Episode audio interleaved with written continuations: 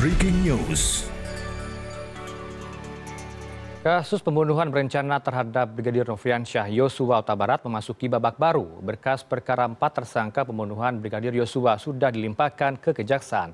Pada hari ini kasus pembunuhan terhadap Brigadir Yosua mulai dilakukan rekonstruksi. Untuk membahas terkait hal ini, kami sudah terhubung melalui sambungan daring bersama narasumber kami. Ada Pak Komjen Purnawirawan Ito Sumardi selaku mantan kabar eskrim dan juga pengamat kepolisian. Selamat siang Pak Ito. Selamat siang Mas Dara.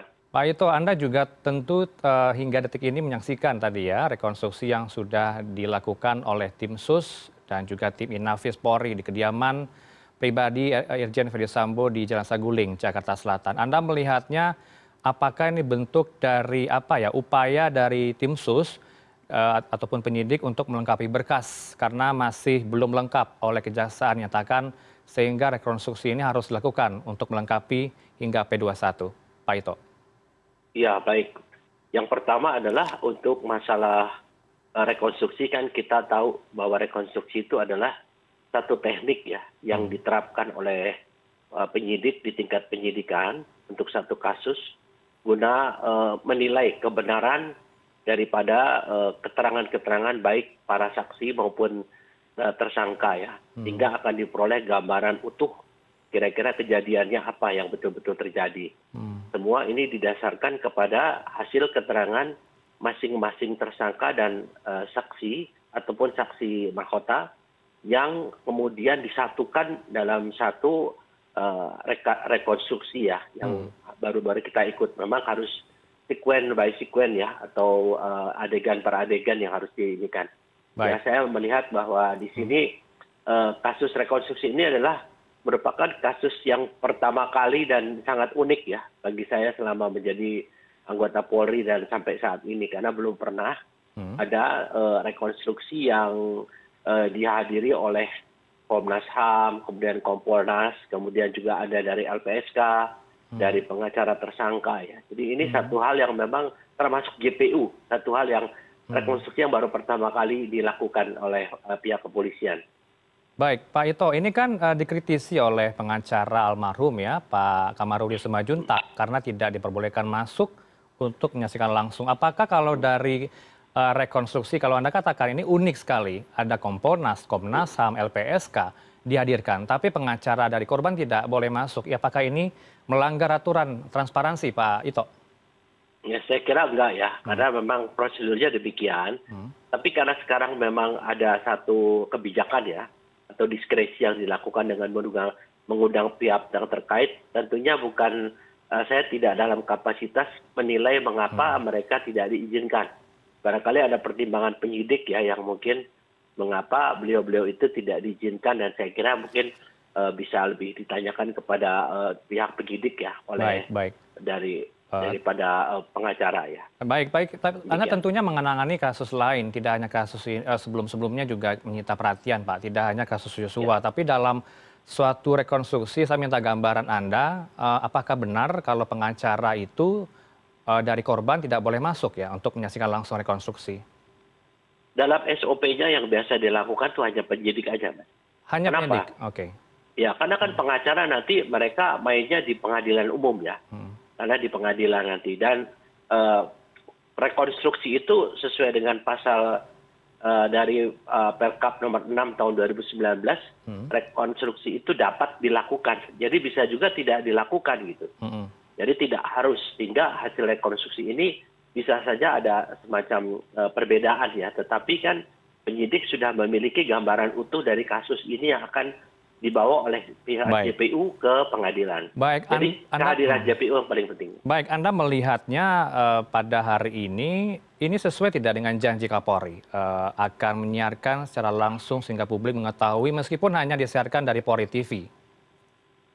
Saya kira uh, saya melihat ini sudah sangat transparan ya, hmm. bukan hanya kehadiran daripada pihak-pihak tertentu saja, tetapi dengan disiarkan melalui polri tv ini kan paling tidak bisa direlay ya dengan stasiun yang lain karena memang mungkin untuk menjaga ketertiban ya kemudian juga menjaga hal hal lain yang di dalam supaya tidak tidak sesak ya ataupun bagaimana saya kira ini sudah sangat transparan dan luar biasa menurut saya dan Hmm. Satu hal yang unik ya. Pak Ito, ini Anda sebagai mantan kabar eskrim dalam kasus pembunuhan Brigadir Yosua ini, apakah Anda melihat perlu tidak mengaitkan motif dengan masing-masing peran dari tersangka, Pak Ito? Kan kita sudah pernah mengikuti beberapa kali dalam perbincangan di beberapa stasiun TV ya, Hmm. termasuk pakar-pakar bahwa motif itu adalah sesuatu hal yang tidak penting sebetulnya untuk di pengadilan ya. Kenapa? Orang itu cenderung akan bisa mem- mem- membuat motif versinya sendiri Hmm. untuk bisa meringankan eh, sangkaan daripada pasal yang di- diberikan kepada yang bersangkutan ya, Hmm. pasal yang dipersangkakan. Misalnya pasal itu terlalu berat ya, 340 dan 338 atau subsidiar. Saya kira orang akan membuat motif bagaimana supaya dia tidak masuk ke 340 kan. Bisa saja demikian. Jadi Hmm. ya kalau motif itu yang disampaikan bisa saja, tetapi itu tidak menjadi bahan pertimbangan ataupun tidak menjadi salah satu alat bukti di pengadilan. Hmm. Jadi motif itu menurut saya tidak terlalu penting ya, karena karena eh, bisa saja seorang membuat versinya sendiri.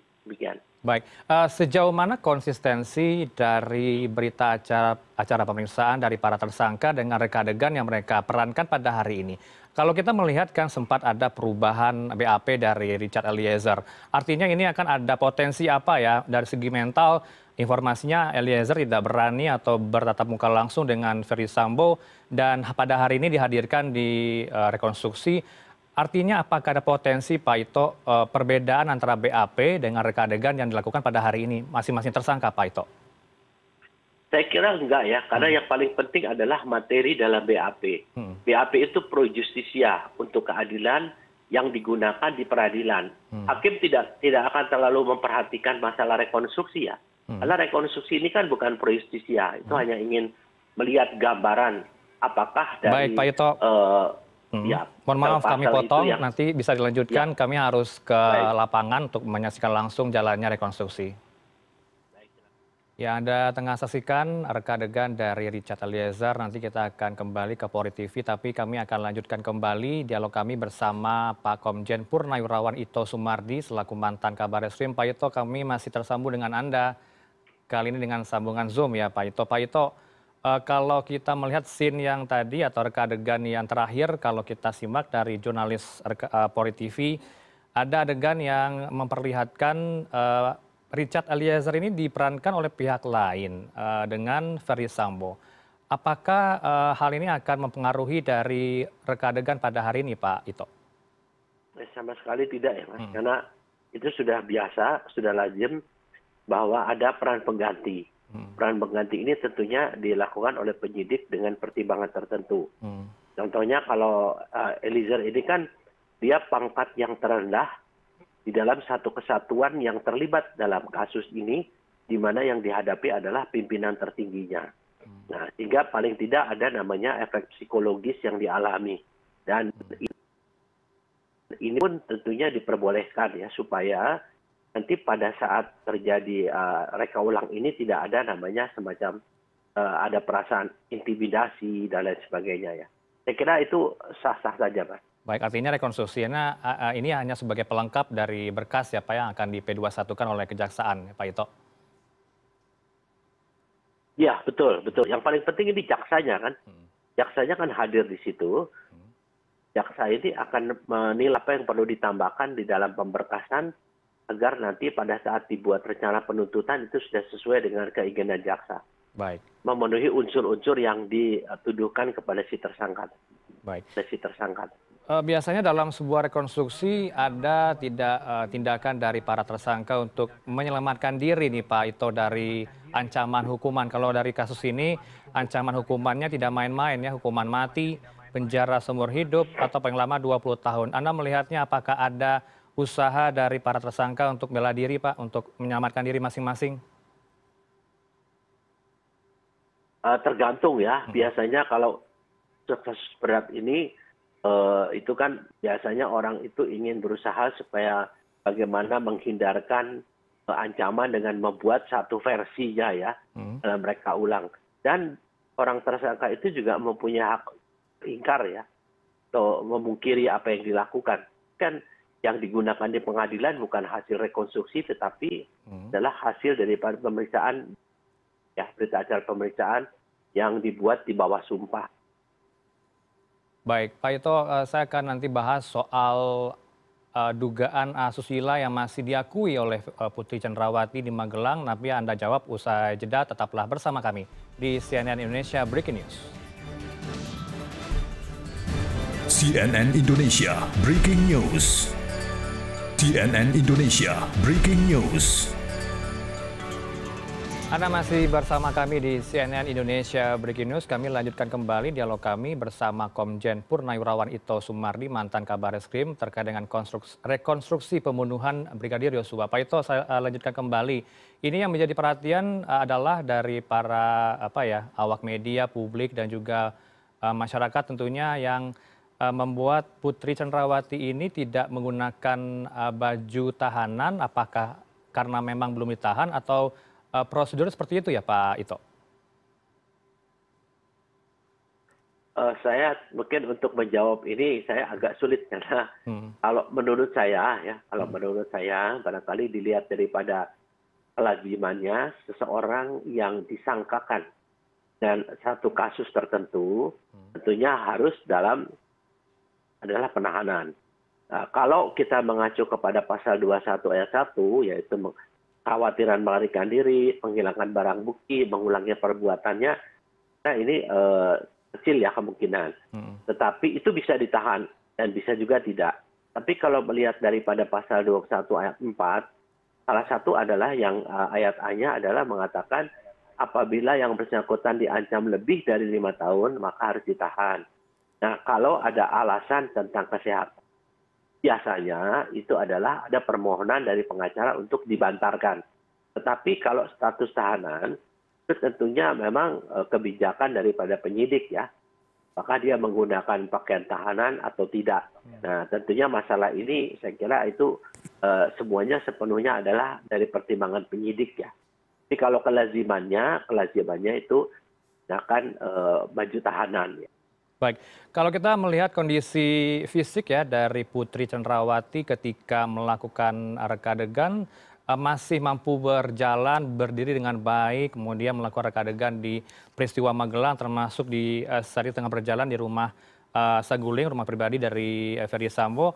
Apakah perlu tidak Pak Ito menurunkan dari tim medis independen dari Polri agar memeriksa kesehatan Putri Cenrawati agar pemeriksaan lanjutan ini bisa berlanjut dengan uh, tentunya dengan cepat ya karena berkas empat tersangka sudah di kejaksaan uh, dan akan menantikan dari berkasnya Putri Cenrawati. Apakah perlu tidak penahanan lebih cepat terhadap Putri Cenrawati dalam waktu dekat? Karena kondisi kesehatan masih sehat-sehat saja kita lihat di reka adegan. Ya, saya saya yakin bahwa dari tim sus juga sudah melibatkan dari uh, dinas kesehatan polri ya dokes dan dokter-dokter itu akan menentukan apakah yang bersangkutan itu atau putri PC dalam keadaan sehat ya, jasmani maupun rohaninya. Karena itu sebagai uh, pertanyaan pertama yang ditanyakan seseorang pada saat diminta di BAP ya apakah dalam keadaan sehat atau tidak. Hmm. Jadi kalau misalnya dari uh, dokter Baik. dari dinas mengatakan yang bersangkutan tidak ada masalah saya kira memang harus semua prosedurnya. Baik Pak Ito, uh, sebelum menutup dialog ini, uh, saya ingin pandangan Anda melihat dari pernyataan kuasa hukum Putri Chandrawati yang menyebutkan dalam BAP kliennya ini masih mengaku ada peristiwa asusila yang terjadi di Magelang, Jawa Tengah pada beberapa waktu lalu pada bulan Juli ya. Ini artinya memang kasus asusila ini akan tetap dipertahankan sampai pengadilan. Pandangan Anda seperti apa Pak Ito? Ya, kita lihat pertama. Kasus ini kan tadinya bermula hanya di Duren 3 ya. Di mana di Duren 3 itu ada laporan Ibu PC bahwa ada uh, sebab pelecehan, ya upaya pelecehan, maka terjadi kejadian yang jadi di Duren 3. Tapi ini kan sudah dihentikan. Hentikannya kemudian sekarang muncul yang di magelang. Nah pertanyaan saya kan yang di magelang apakah sudah bikin laporan dan hmm. polisi terdahulu kan? Kalau belum kenapa muncul belakangan? Ya tentunya ini juga nanti akan jadi pertimbangan penyidik apakah keterangan ini perlu untuk uh, dimasukkan ke dalam berita acara? Apakah nanti dari pihak jaksa juga akan lihat apakah mungkin penjelasan atau keterangan ini terkait tidak dengan kasus yang ada ya? Saya kira mungkin kembali kepada masing-masing penyidik maupun jaksa tapi kasus ini menurut saya memang kasus Magelang ini muncul ini berjalan sehingga tentunya ini akan menjadi pertimbangan dari penyidik dan penuntut umum untuk mem untuk mempertimbangkan apakah perlu masuk dalam konstruksi kasus yang di duren tiga atau tidak. Yan. Baik Pak Ito, terima kasih atas pandangan Anda siang ini bersama kami. Kita nantikan nanti 78 reka adegan yang akan diperankan oleh masing-masing tersangka dalam rekonstruksi pembunuhan Brigadir Yosua. Terima kasih Pak Ito atau Komjen Purnawirawan Ito Sumardi, mantan kabar Simpori bersama CNN Indonesia Breaking News. Selamat siang, selamat sehat selalu Pak Ito. Selamat siang.